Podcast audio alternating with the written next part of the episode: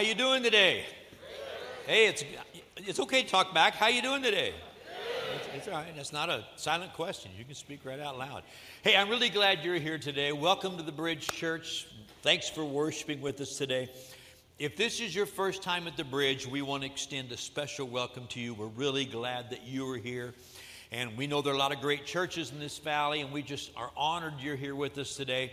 So if you have any questions today, out that first set of doors to your right, there's an info center. They can answer any questions you might have. There's some good everyday people like you and me there. They'd love to answer your questions, tell you how you can get more connected here at the Bridge Church. So we're really glad you're here. You can also check out our website, thebridgechurch.tv, or you can download our church app and stay in tune with everything happening here. We just want you to know we're glad you're here today. We put our hands together and welcome all of our first time guests. God bless you today. And actually, right now during second service, Connecting Point is going on over in our chapel area, and people are getting connected with the bridge and find out how they can be the bridge. So, thanks again for being here today. Uh, I want to continue the series that I started last week. We're going to dive right into God's Word. We're going to start in the first chapter of the Bible today Genesis chapter 1. We're talking about the power of a seed. You know, a seed is tiny but its potential, its power is amazing. And the illustration that I used last Sunday, I love driving up into the hills just west of Temecula and Murrieta, up into De Luz area or over to La Cresta, because you see these great California oaks, these huge oak trees, and they're, they're so majestic and so amazing. And they've been around for 100, 150, 200 years, maybe more. And it's just amazing to see how those things grow. But what's more amazing is to pick up one of those acorns, one of those seeds that fall off of those trees, and to realize that that tree grew from that seed. Or if I could say it this way, everything needed to make that giant oak tree is found right there in that seed. A seed is powerful, it has amazing potential. I want to take just a few moments and backtrack to what I shared last week, just real quickly. If you weren't here, I won't take time to repreach the message. Go back and listen to it because it was really good stuff, if I may say so. But we're, we're laying a foundation for, from God's Word for where we're going to go the next few weeks, talking about the power of a seed. Jesus said, The kingdom of God is like a mustard seed. The kingdom of God is like a mustard seed. And there's two important things about a mustard seed. First of all, it's tiny, it's one of the smallest of all seeds. But yet, from that mustard seed that Jesus talked about, a plant would grow that would be not only a small plant or a shrub, but it actually could become a tree. And there are birds and other animals that can come and nest and live in its branches. And what Jesus was saying was God plants his kingdom in people's hearts and then it grows and grows and grows until it begins to fill all of the earth. And the second thing that's important about a mustard seed is that though it's tiny, once it begins to grow, it's almost impossible to kill one of those mustard plants. So, Jesus, in talking about the kingdom of God being a mustard seed, we talked about three questions last week and spent a little bit of time answering the questions. Number one, what is the kingdom of God? You hear us talk about the kingdom of God. You read in Scripture Jesus teaching about the kingdom of God. He came sharing the message of the kingdom of God. Well, what is the kingdom of God? Go back and listen to the message and you'll know what it is. Number two, Jesus said to seek the kingdom of God. Why do I need to seek the kingdom of God? If it's here, if it's among us, why do I need to seek it? And then number three, how do I go about seeking the kingdom of God. We discussed all of this in last week's message.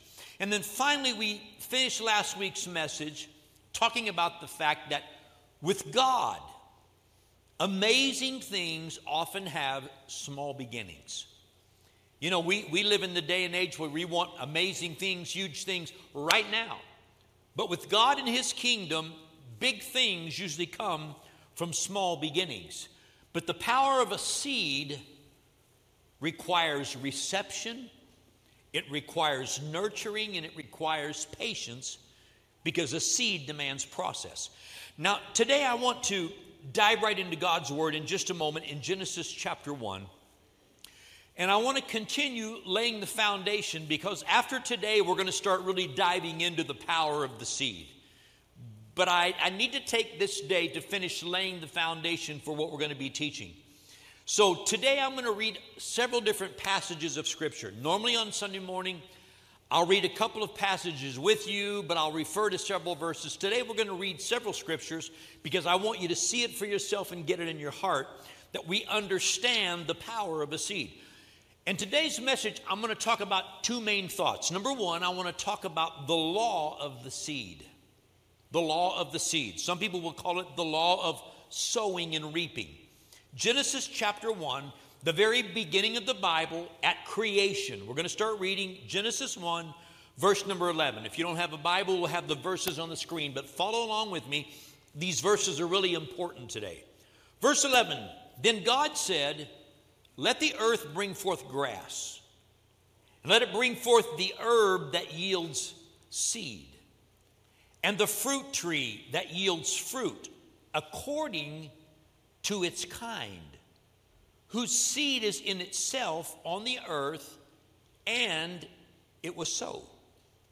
Verse 12 says, And the earth brought forth grass, it brought forth the herb that yields seed according to its kind, and it brought forth trees that yield fruit, whose seed is in itself according to its kind.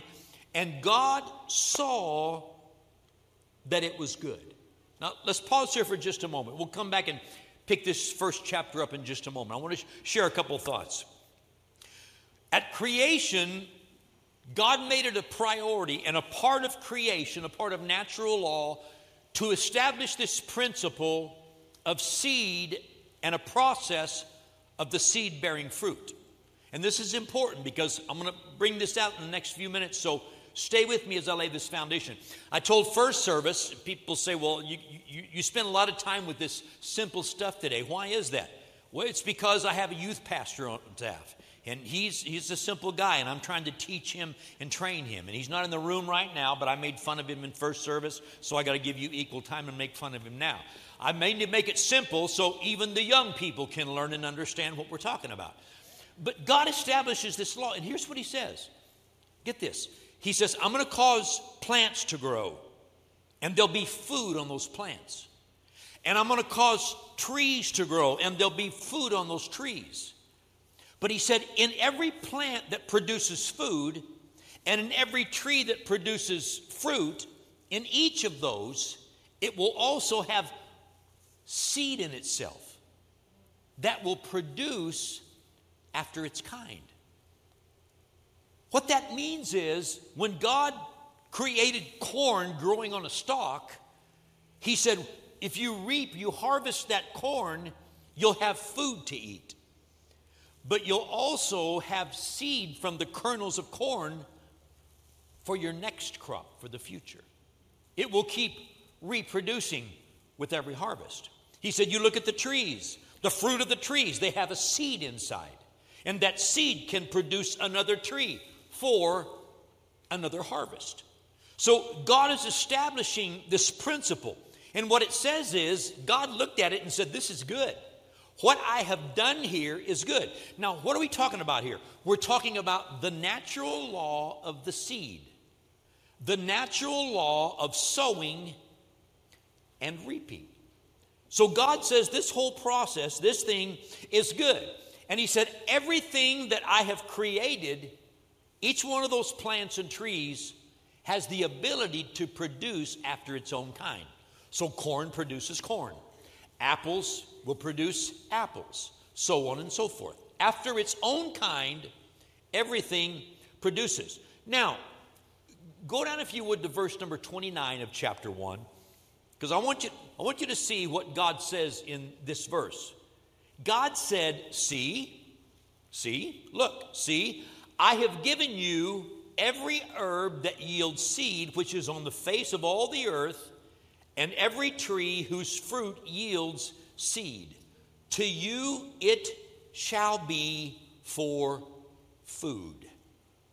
Now, get this. At creation, God says to mankind, I'm going to bless you with food. Your bodies are going to need the nourishment. So I'm going to bless you with food. But there's a way that this thing works. God says, I'm giving this to you. I've given you these plants with food. I've given you these trees with food. This is a blessing for you. But in this blessing, God says, I'm not only going to feed you today, but I'm going to establish a law where there is seed that comes with every harvest that needs to be planted for the future. And so this law is put in place where you receive a harvest, you have food to eat, but you also have seed to plant for the next harvest. Now, let me ask you a question today. What do you do with food? Eat it. Eat it. You say, well, that, that's simple. I told you, I'm doing this for the youth pastors in the building, okay? You eat it. Now, first service, I asked that question What do you do with food? And there was a seven year old girl in the back who yelled out, You eat it. She got it. She understood. You eat it. But the next question what do you do with seed? You plant it, you sow it for future harvest. Now, in Genesis chapter 2, if you've got your Bible, go to chapter 2. If you don't have your Bible, we'll have the verses on the screen. I want you to notice what comes next in chapter 2. Genesis 2, verse 15. Then the Lord God took the man and put him in the Garden of Eden to tend it and to keep it. Now, we're talking about the natural law of the seed, the natural law of sowing and reaping. God creates man, he puts him in the garden, and he says, Now, Adam, it's your job to take care of this. The word tend, when it says you need to tend it, the word tend means you need to work it, you need to serve it, you need to till it, you need to cultivate, care for this seed. The word keep, when he said you need to keep it, it means to guard it, to protect it, and to attend to it. So he lays out this natural law and says, Adam, here is your harvest right now for food. Adam, here is your seed for the future. And it is your responsibility to tend to this seed and take care of this seed. Now, everyone here today would say, okay, well, what's that got to do with me? I don't live in that society. You know, most of us think that corn grows on a can, and we go to the grocery store and pick it off the shelf or somehow, some way, milk, it just comes, you know, in the carton as it is. We don't think about where this comes from because most of us don't live in that agricultural world and society. But if it wasn't for that agricultural world, we wouldn't have our food to eat.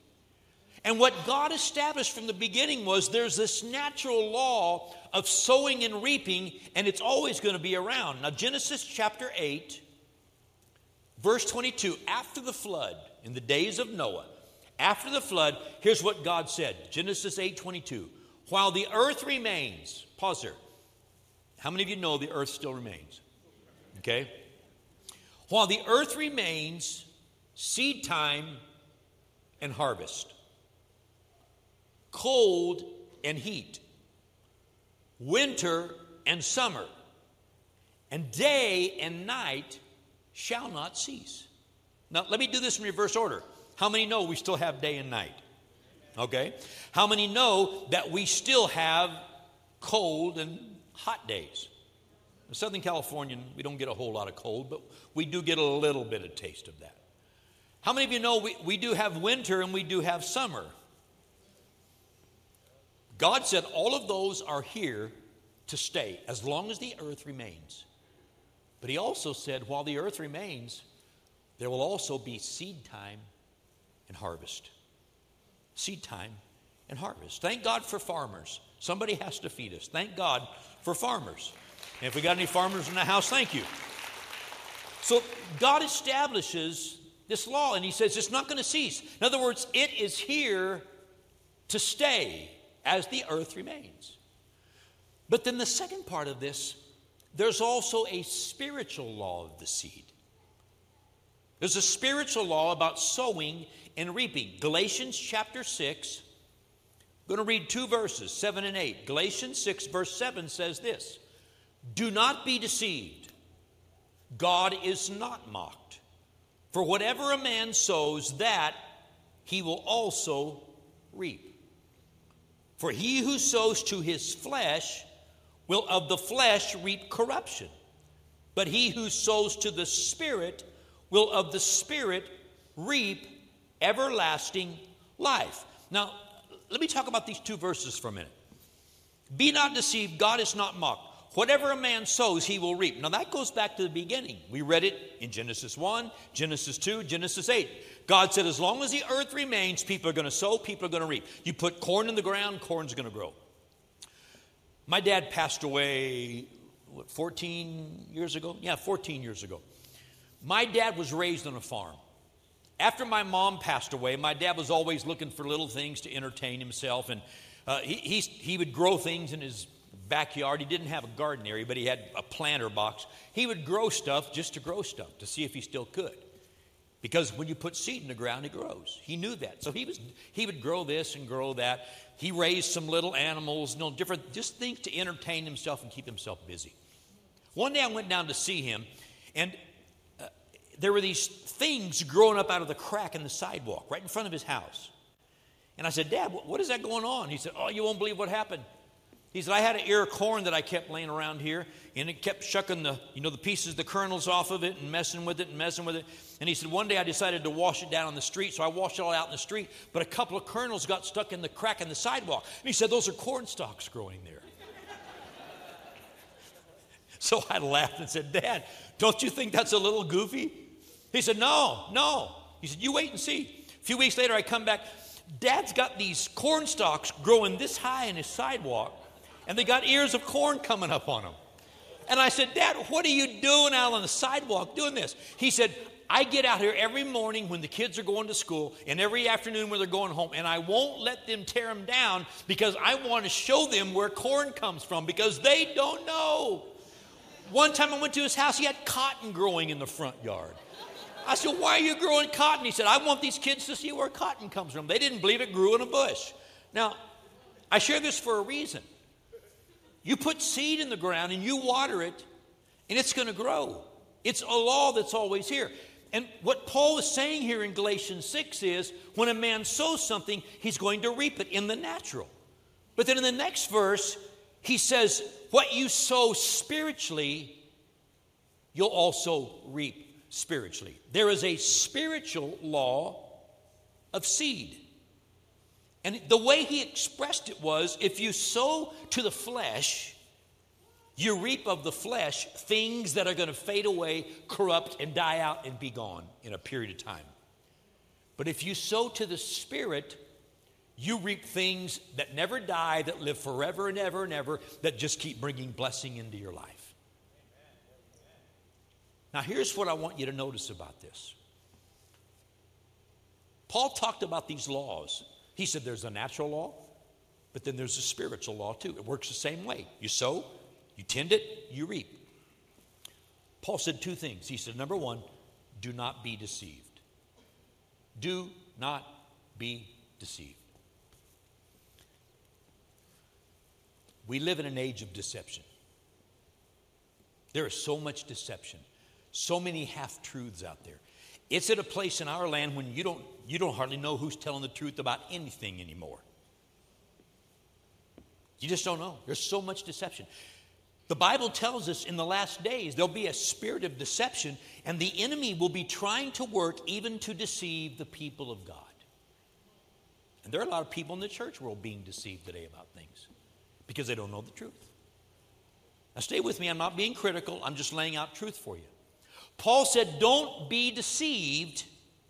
If you sow something, you're going to reap that. He also said, Don't be deceived. If you let people sow things into your life and you embrace those seeds, those seeds are also going to produce something in your life. But then he also said this the second thing. He said, Don't be deceived. God is not mocked. The word mocked, you know what it means? it means to make faces at somebody.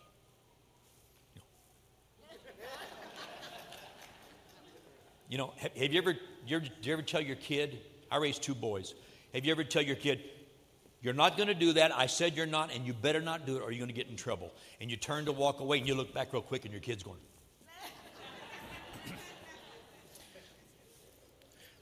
or have you ever had somebody say something to you, and you just looked at them, and they walked away, and you go.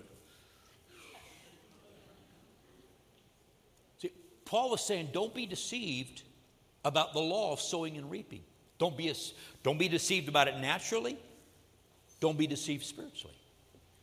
But he was also saying, when you think God's finished talking, don't shake your head and make faces at God and say, I ain't buying this. Because whether I like it or not, the law of the seed works. What you sow, you're going to reap. What you allow people to sow into your life and you embrace, you're going to reap a harvest of that. So Paul said, Don't be deceived, don't mock God. Now, let me ask a question. Would you ever mock the idea of sowing corn and reaping corn? We wouldn't mock that because we know it works. Then why would we mock God? Why would we question God when God says this is what's going to happen in your lives? Don't mock God. Don't ignore God's spiritual laws. Because, see, I can choose to ignore God's laws, but that doesn't stop the seed I sow from producing a harvest.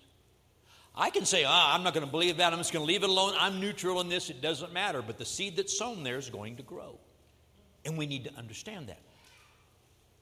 So, why would God make this point? Why would Paul write these words? Why would God give us this in the Old Testament and the New Testament? It's because He's wanting to sow seed into our lives that brings harvest over and over and over again and brings a lifestyle that's better than the lifestyle we would have without Him. God's trying to get blessing into our lives. But the kingdom of God and God's blessings generally come as a tiny seed, and we have to receive them, nurture them, and then be patient until they grow.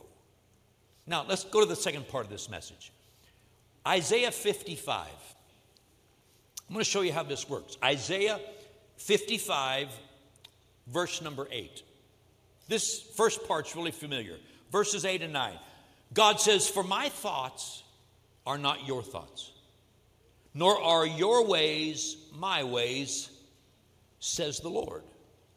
For as the heavens are higher than the earth, so are my ways higher than your ways, and my thoughts than your thoughts. Now, what is God telling us here? God is saying, I think differently than the natural carnal man. Can I get a bobblehead this morning? God says, You know what? You're of a fallen nature. You don't know everything I know. I think differently than you think. He said, My thoughts are not your thoughts. And as a result, my ways are not your ways because our thoughts direct our ways, our paths. And God says we think differently, we tend to act differently.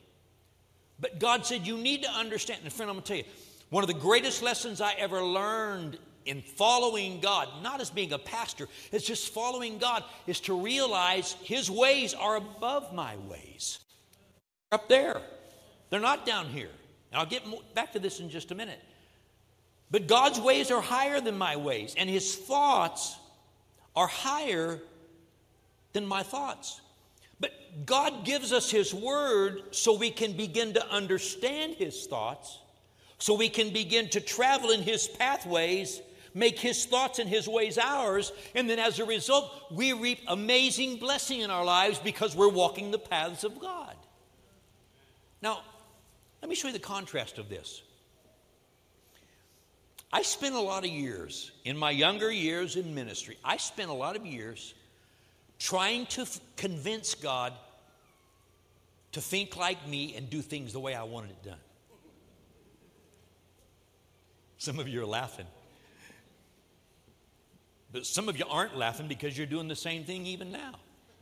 If I can just convince God to do what I want, everything's going to be okay. And it's not the truth.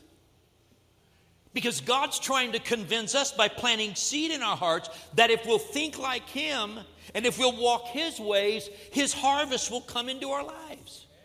Now, let me back up a minute. We got into this last week. I think it was Luke 12 is where I read it. It's also in Matthew 6. Jesus said, Don't worry about the basic necessities of life, the things that grow on the plants and the stuff that grows on the tree, the stuff that you need to live. Jesus said, Don't worry about those things, but seek the kingdom of God, and these things will be added to you. What he's saying is, learn to think as God thinks, walk in his ways, and the blessings you desire and need in life, God will pour into your life. That's what Scripture teaches. Jesus taught that. And yet, a lot of us are still trying to convince God to do this and do this. And, oh, God, if you just, oh, if you just one time let me win the lottery, I won't have to trust you and believe you anymore, and life will be great. And you keep buying those tickets, or some of you are not even buying tickets and you're hoping you win the lottery. But it doesn't work.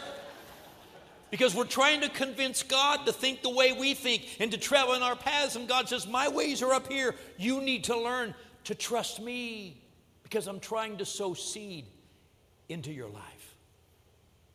If we can learn God's thoughts and follow His ways, we can have God's results in our lives. Now, the next verse is here.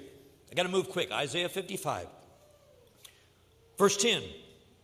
Here's what God says He's, he's going to explain this. As the rain comes down and the snow from heaven, and do not return there, but they water the earth and make it bring forth and bud that it may give seed to the sower and bread to the eater. Now, pause here a moment because he's in the middle of a statement. There's a comma there, but I want to explain this. God says to us, look at the natural law. I put this law in place. I told you to put the seed in the ground, take care of it, and I will send snow and I will send rain to bring water to water those seeds and make them grow so you will have bread for food and you'll have seed to sow in the future. God says, I make that natural law happen. But notice what he says in the next verse, verse 11. So, so shall my word be that goes forth from my mouth. It shall not return to me void, but it shall accomplish what I please, and it shall prosper in the thing for which I sent it. So, what God's saying here is in the same way that the natural law of seed works, I send my word to be spiritual seed in your lives to accomplish what I say it will accomplish. Now, think about that. God says, I'm going to give you my word as seed. It's the seed of the kingdom. It's what I'm willing to do in your life. It's what I want to do in your life. The question is will you accept my word and accept my seed and let it be sown into your hearts and begin to believe it and embrace it? That's what God is saying here. It's the spiritual law, it works the same way as the natural law. So when I read this, God says, I'm going to do things in your life. And it's written right there in my word. And from time to time, my spirit will speak to you and guide you into the things I want to do for you. And everything I say I'm going to do, I'm going to do. So you need to believe it. What do I do with the seed of God's word if I believe it? I plant it in good soil. I make sure it gets water. I make sure there aren't weeds and things growing around it to interrupt it, and I wait and I'm patient. And in time, I reap the harvest and the blessing. God does exactly what He said He would do in my life. It's this process. Now, let me show you this from the New Testament, slightly different light, because like I said, I'm still laying a foundation today, but this, this is heading towards the end of my message, so stay with me. John chapter 6, Jesus is talking to his disciples because there's a big discussion and argument going on with the Pharisees. Jesus has said, I'm the bread of life. I'm the bread that came down from heaven, and you eat my flesh and drink my blood. And man, they're all struggling with it, and, and people are beginning to leave and walk away from Jesus. And the disciples said, Look at, they're walking away. And so Jesus just calms things down. And a part of what he says in verse 63, John chapter 6, verse 63, Jesus says, It is the Spirit who gives life, the flesh profits nothing. But then notice what he says The words that I speak to you they are spirit, and they are life. See, in the Old Testament, God said, in the same way the natural law works, the spiritual law works the same way. And my word is seed for your life. My word is seed for your life. What does Jesus say? Jesus said, The words that I speak, they are spirit and their life. Now, why would I stress this?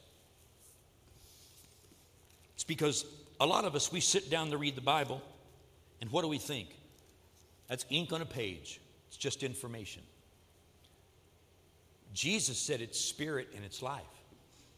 It's not dead, dry ink on a page, it's alive, it's spirit and it's life. It's of the Spirit of God, and it brings the Spirit life of God to us. So I need to embrace it as seed. It changes how I see the Word of God. Let's do one more. Hebrews chapter 4, verse 12, very familiar verse. For the Word of God is living and powerful. You know why I read this book almost every morning of my life, first thing? You know why that is? Because it's not dead ink on a page, it's alive and it's powerful. It is seed and it has the ability to do everything that God says it will do. Everything God says to grow something great in my life, it's in that seed, but I need to accept that seed and embrace it and let God work in my life. It's alive and it's powerful. Let's read on. It's sharper than any two edged sword, piercing or dividing even to the division of soul and spirit, of joints and marrow and it's a discerner of the thoughts and the intents of the heart. In other words, when I read the Word of God, it is so sharp, it is alive, that it'll slice and dice and it'll show me, you're wrong here, Gary. That's all natural thinking. Here's the Spirit of God. Here's how God's Spirit works.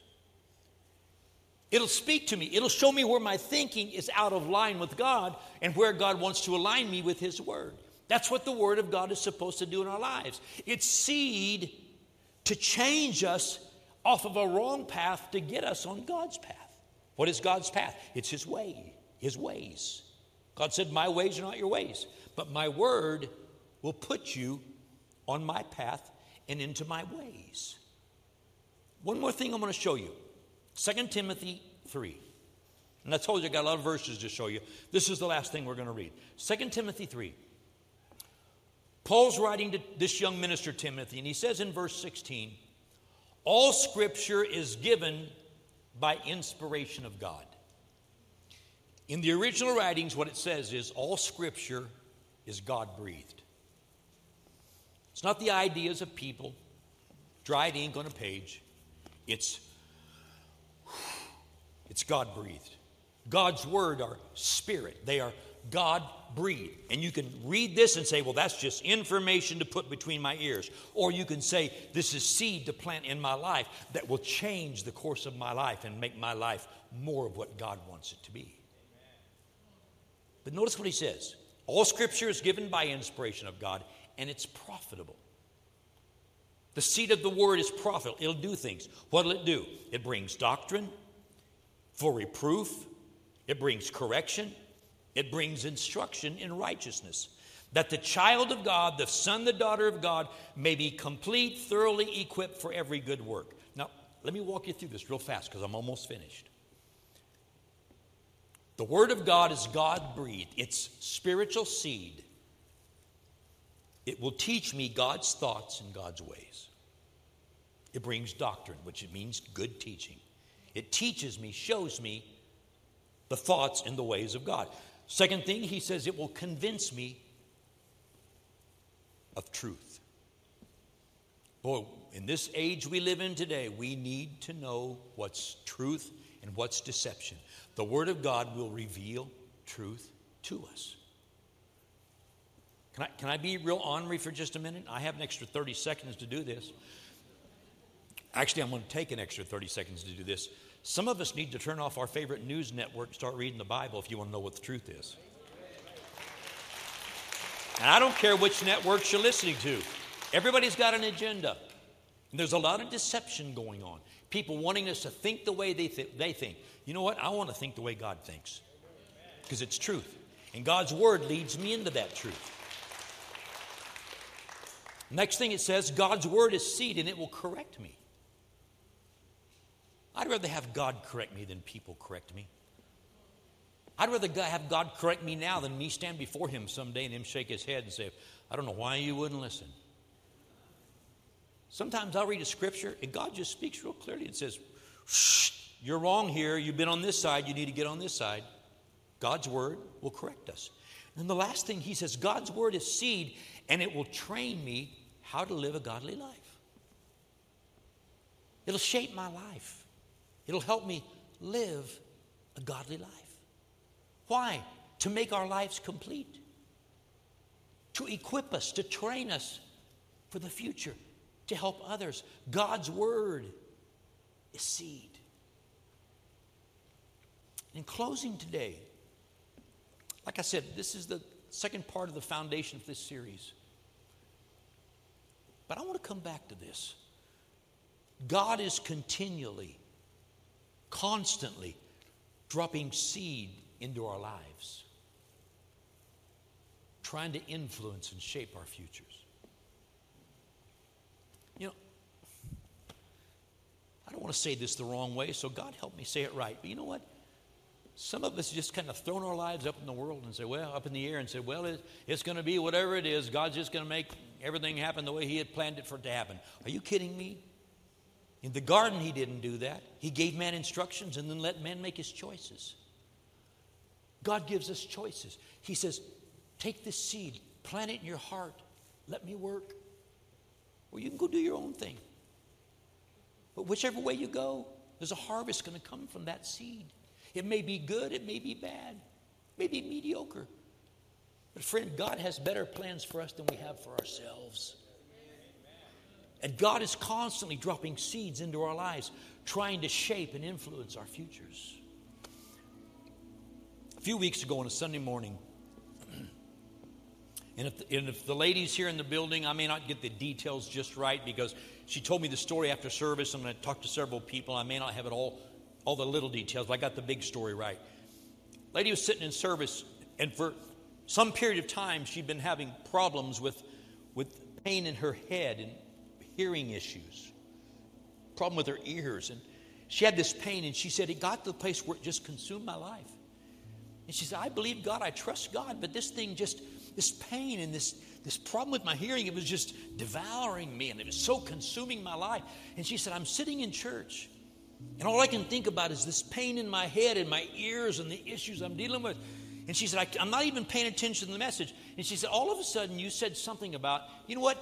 Just lay down everything else and just put it in the hands of God and let Him work. And she said, I just stopped for a minute and said, God, I'm tired of wrestling with this. I'm so distracted, I can't even listen to the sermon. God, I'm going to lay this stuff in your lap. I'm going to give it to you. God, I refuse to continue to worry about this. I'm going to give it to you and let you work it out. And she said, as soon as I prayed that in my heart, she said, bam, my head stopped hurting and my ears cleared up, and all of a sudden I could hear because I received the seed of the word. Listen, I'm, I'm not talking about magic. I'm talking about believing what God said in His Word and letting Him work the way He said He would work in our lives. Receiving God's seed. So, in closing, one question ask yourself what am I doing with God's seed? What am I doing with what God thinks and what God says? What am I doing with it? Am I receiving it? Am I believing it and nurturing it? Am I watering it and waiting for it? Am I patient, waiting to God for God to finish what He started? What am I doing with God's seed? Because what happens with God's seed is on me. What I do with God's seed will nurture it and grow it, or I cast it aside and I walk into a different harvest in my life. I want to pray for you today. I think God's speaking to people all over this room. So if you would, bow your heads for a moment. Let, us just have a moment with God. I know the Holy Spirit has already prepared our hearts, but right there where you are, just bow your heads. I want to pray for you. Father, I, I thank you for these precious people with whom I get to speak every week here in the building, those online, and later on, those that'll listen to the podcast. Father, I thank you that you're using this word to get our attention because it's seed that we need to receive and nurture and be patient with. It's seed that can change our lives, it's seed that will produce a harvest. But God, draw my attention not to the short term miracle of what I want right now, but draw my attention to what you're trying to do in me, the processes you're trying to begin and nurture in my life. God, all over this room, I pray you'd speak to everybody here about where they are, about what you want to do for them and in them and through them. And open our hearts to your word, to the promises of your word.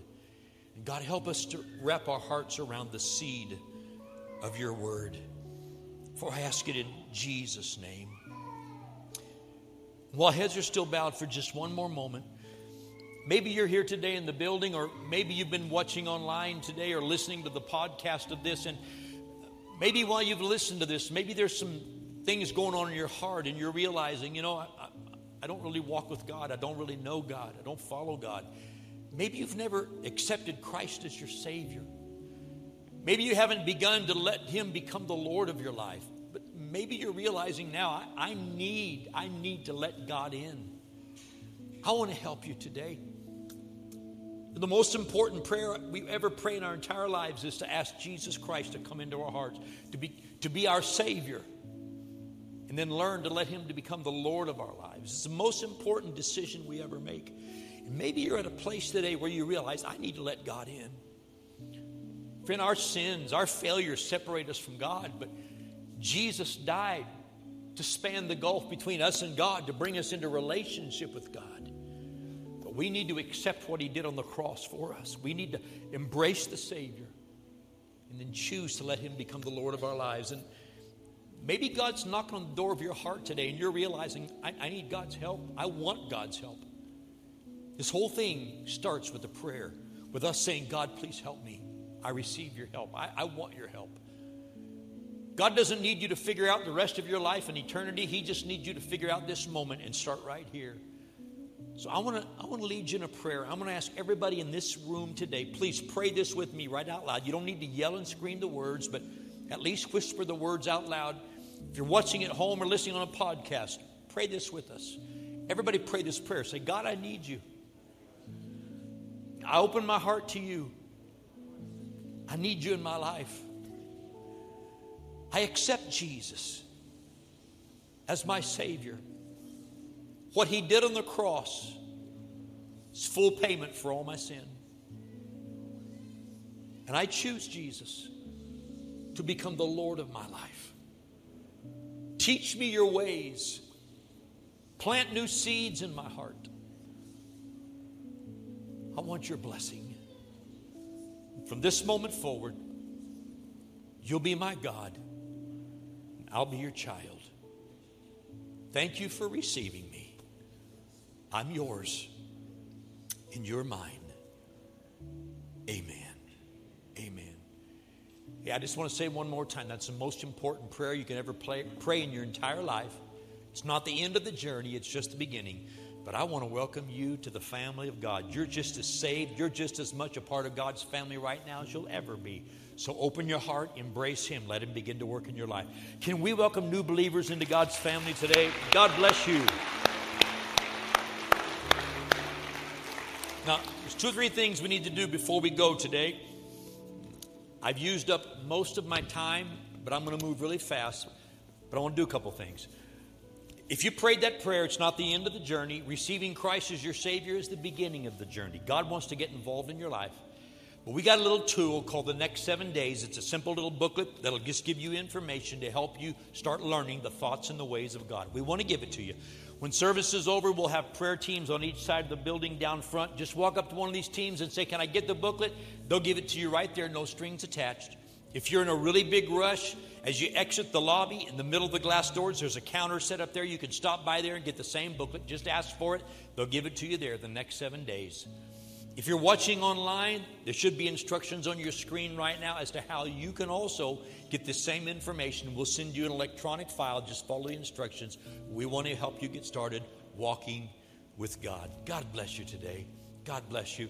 Hey, I'm going to tell you something. I'm excited about this series because we're going to see how God's seed will bless every area of our life over the next few weeks. So I'm excited to share more about this. But there's a couple things I want to do before we go. Number one, I have a, some family business to take care of. How many of you like family business? It's not gossip. I'm not talking about that. I'm talking about good, good family business. Um, a few weeks ago, our children's pastor resigned. He, he, moved out of state. And a lot of people who are involved in Bridge Kids ministry are wondering, well, where, where do we go next? Uh, some are wondering, what are we going to do about leadership? Let me say a couple things. First of all, the system we have in place will be the same through the rest of this year. We're making no major changes anywhere right now. Everything is still in place. Thanks to faithful people serving there and making a difference in kids' lives, it'll continue to go forward. So that's the first part. But January 1st of this year, while I was having my quiet time in the morning, uh, God spoke something so clearly to me. He said, For the Bridge Church, this is going to be a year of design and redesign. Let me know change was coming, and we've seen a good deal of change this year on a lot of fronts. But here's the thing after a lot of prayer, thinking about this, praying about this, a lot of discussion, we've come to, I believe, some real clear direction for our church. Uh, you know, our youth ministry is just booming. It, it is going so well. I mean, God's doing great things out there in spite of Corey. I mean, it's amazing what, what God's doing. No, I'm kidding. Corey and Amber are doing a great job ministering to our kids. Give them a big hand. They're doing a fabulous job. And I am so proud of them. And they're just growing and growing and growing. And I and you know, you you only see Corey when he's up here a little bit here and there. Uh, I see him day by day. Corey is growing so much in God. I'm so excited about the future.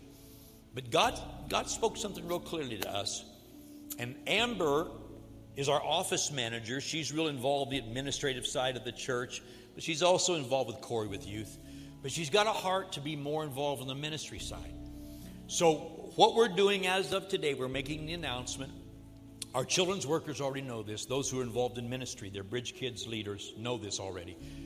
Corey and Amber are going to become our next generation pastors. We're going to call them next gen pastors. And they're going to be overseeing everything that has to do with the next generation all the way through to young adults. So it'll have one continuity that oversees the whole program, which means we'll have to be doing some restaffing, bringing in the right pieces to work with them. It's not going in any way to negatively affect youth ministry. That's Corey's first drive. But Amber's going to be stepping in more into these other areas and helping there. And like I said, we're going to be doing some redesigning with our whole staff and our whole team. And, and I'm so excited about the future. So we've got next generation pastors, Corey and Amber White. Corey and Amber, stand if you would. Give them one more good hand this morning. So on Sunday mornings, if you have kids and you bring your kids in, Corey and Amber will be out there in the lobby. After service, they'll be out there in the lobby. If you need anything, you can see them. And I'm going to tell you something. I am so excited. We're already talking vision for the next season of, of Bridge Kids and the Bridge Church.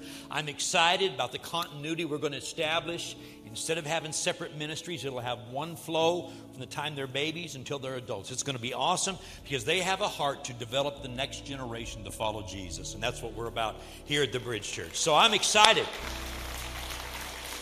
Last thing, and again, thank you for being so patient today, but I need to do this family business. Last thing is this is the time of service where we give. And I, have been talking to you about Africa and our trip there, and I, I, told you a little bit. Let me just say this real quickly.